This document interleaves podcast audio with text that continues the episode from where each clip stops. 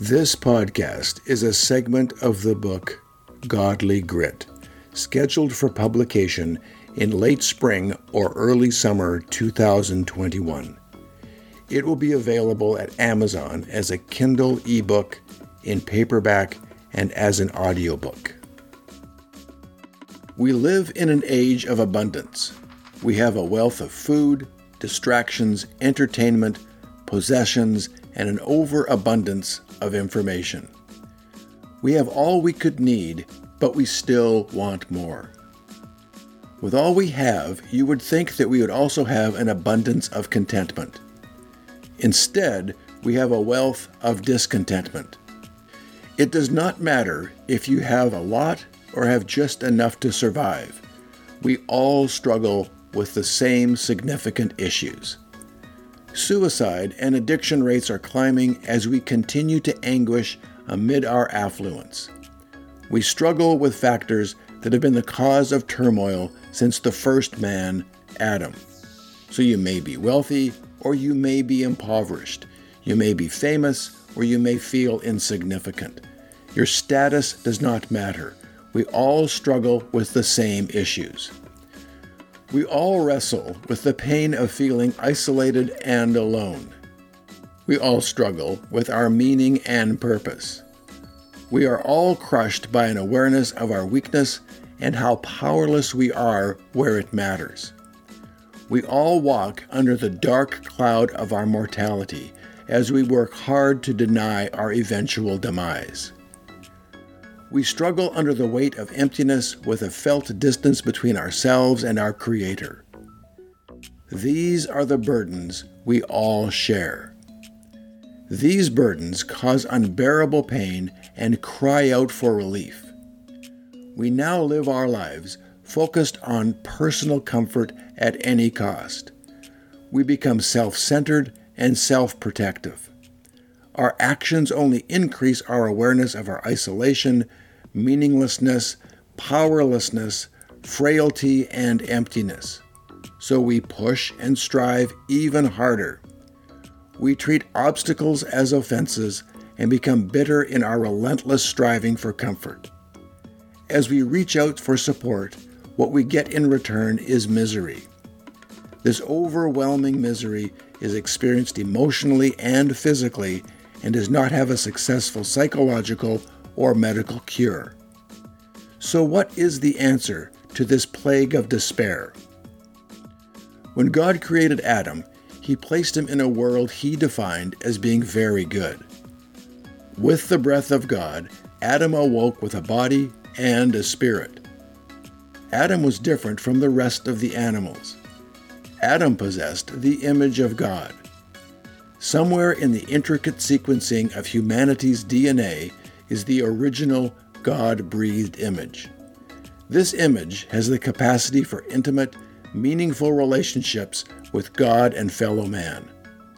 This image was made for beneficial work that has meaning and purpose, work that can and would be fulfilling. The image also has a capacity for creativity and power. It can accomplish a plan with a purpose. This image was made to be immortal, with the full awareness and appreciation of eternity. The understanding of death was not part of this image. This image also fostered a thorough knowledge that man was more than a physical being. A man was also a spiritual being, and within that spiritual part is where access to contentment existed. Adam was complete as God intended. His body and his spirit were alive and well. But like all men since, Adam wanted more. He turned his back on God and in the process opened the door for humanity's ongoing struggles. Since that time, man has been living with a fractured image. The image was to be our glory, but has become the source of our anguish. In our anguish and turmoil, there is some good news. God has provided a path of reconciliation so we can live today as God originally intended. We do not have to remain stuck in the mud of relentless misery. Henry David Thoreau said, the mass of men lead lives of quiet desperation and die with their song still inside them. Is that how you would like to live your life? A life of despair where you bury your potential, or would you like to live your life with creativity and enthusiasm? We have this overbearing weight in our chest that communicates that something fundamental is not right. This weight has the power to hobble us and prevent personal growth. This weight is experienced as intense boredom, the awful pain of loss or failure, the tension of irresolvable conflict, the anguish of inadequacy, the oppressive darkness of aloneness, the despair of hopelessness, the restlessness of meaninglessness, and the angst of perpetual uncertainty. The source of this angst is the existential strongholds. These strongholds are existential in that they are present in all humans. They are realities that are part of our essence. They are burdens in that they are a load we must carry, no matter how oppressive or worrisome. No one else can take these burdens for you. Every moment of our lives is pregnant with the potential for an existential crisis when we become paralyzed by questions regarding our life. Does our life have any meaning, purpose, or value? We are at some level deep within our being aware of this potential and the impact it could have. We do our best to keep a lid on this angst through distractions, actions, denial, and superstitions. We live in an age ripe with the potential for an existential crisis, where the man of quiet desperation is not so quiet anymore. Suppose we are to have any hope of living a full and meaningful life. In that case, we need to address the following existential issues the burden of isolation, the burden of meaninglessness, the burden of responsibility, the burden of mortality, and the weight of spiritual emptiness. We need to recognize and tear down these strongholds. If we do not address these areas, we will be ensuring our place as one of the people Thoreau describes as living a life of quiet desperation. Yes, we may have fleeting moments of delight, but are more likely to have seasons of despair as our distractions show themselves to be inadequate. These existential strongholds are a powerful force. If left unaddressed, they can lead to despair, greed, bitterness, anger, depleted resilience, and lost potential. If, on the other hand, you acknowledge these areas and they are accepted and appropriately addressed, they can be a source of unbelievable energy, creativity, and spiritual awakening. If we desire to be the vibrant, creative humans that God intended, then we need a plan for dealing with these profoundly troubling issues. In Psalms 39, verse 6, we read, We live our lives like those living in shadows. All our activities and energies are spent on things that pass away. We gather, we hoard, we cling to our things only to leave them all behind for who knows who. Do you feel you are living in a shadow? Do you think your life has passed? You work hard, consider others, act justly, are compassionate and empathetic, yet it is all for what? You still feel alone and useless with no apparent purpose. We are all aware of this potential for an existential crisis and the impact it could have. Instead, we do our best to keep it caged and live our busy lives disconnected from each other, confused about our purpose, abandoning our potential, feeding our desires, and starving our soul. So, what are these strongholds that affect all men? Firstly, is the stronghold of isolation. Isolation and the reality that even though we live in a world of many others, we often feel and are very isolated and alone. You can experience isolation at different levels. There is interpersonal isolation, where you feel physically isolated from others. You can also experience isolation as intrapersonal isolation, where, in the presence of even loving, positive relationships, there are areas where secrets exist, and there is a felt distance in the relationship. There is also existential isolation, where it is impossible ever to experience another human being's subjectivity. In other words, nobody knows me, and I don't really know anyone else. We live with a fear of rejection. We need to be aware of this reality, be willing to explore its significance, and accept it for what it is. It is important to realize everyone else experiences this same sense of isolation. We live in a crowd of isolated individuals. Another existential issue we struggle with is meaninglessness. Searching for meaning is a reality of human life. What it boils down to is the question why are we here or why do we exist? We can pursue meaning on three levels. We can seek false meaning, transitory meaning, or ultimate meaning. False meaning is the type of meaning or purpose that is often just a pleasant or unpleasant diversion. It is the pursuit of activities for immediate pleasure that often are harmful. In the long run, the pursuit of food, drink, drugs, money, power, or any other action considered immediately pleasurable is not connected to any form of lasting meaning. These pursuits can be a useful diversion from the angst of these existential burdens for a season, but they will eventually be inadequate if they don't kill you first.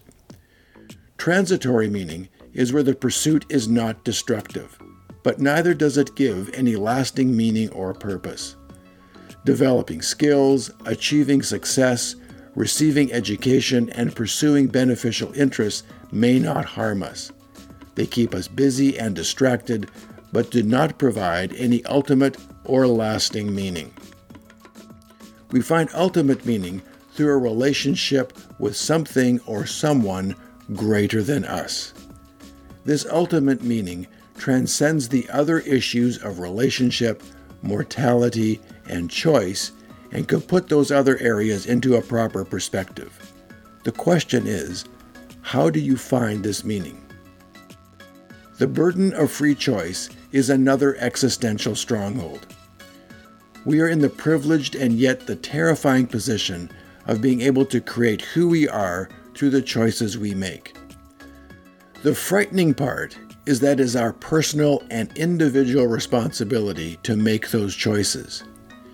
If you abandon your responsibility through living as a victim with bitterness, fear, or anger, you are also giving up your power and ability to create a new you.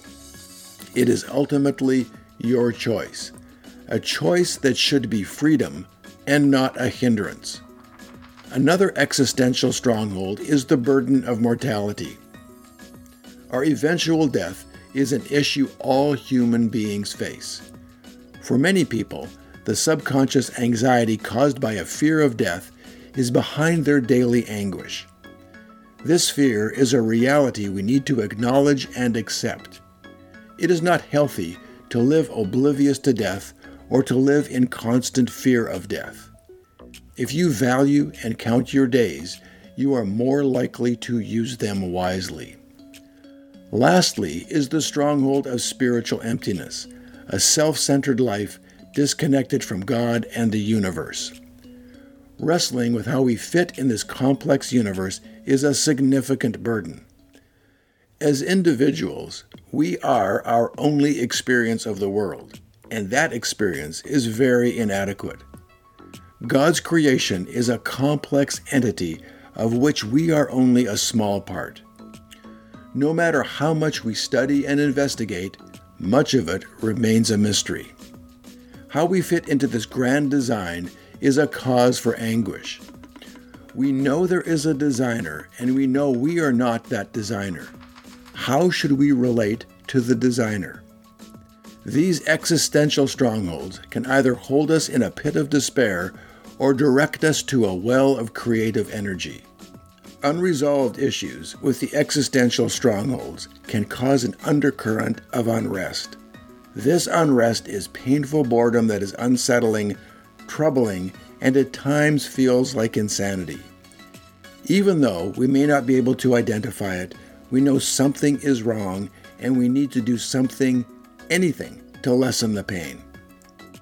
This unrest drains our resilience, energy, vitality, and drive. It becomes a distraction from moving ahead with life. We are left carrying a heavy burden, and we are left drained and discouraged. We abandon our creativity and potential as we must use all our resources to carry the weight. The discomfort caused by these existential strongholds demands a solution, some level of comfort that will allow us to continue living our lives and not remain stuck in an existential crisis. We are willing to gain this comfort with little regard for the cost. Our motto becomes comfort at any cost. We are eager to spend whatever we must in the passionate pursuit of comfort through distractions like drugs, alcohol, hobbies, sports, entertainment, relationships, or work. But this feverish pursuit never brings us any substantial or lasting comfort. The relentless pursuit of pleasure leads to disaster. We are left drained, disappointed, and in despair. The anguish caused by this life of quiet desperation can be consuming. It leaves us with no resilience and no desire to move ahead with our lives. At this point, we have lost our creativity and options for our future seem non existent.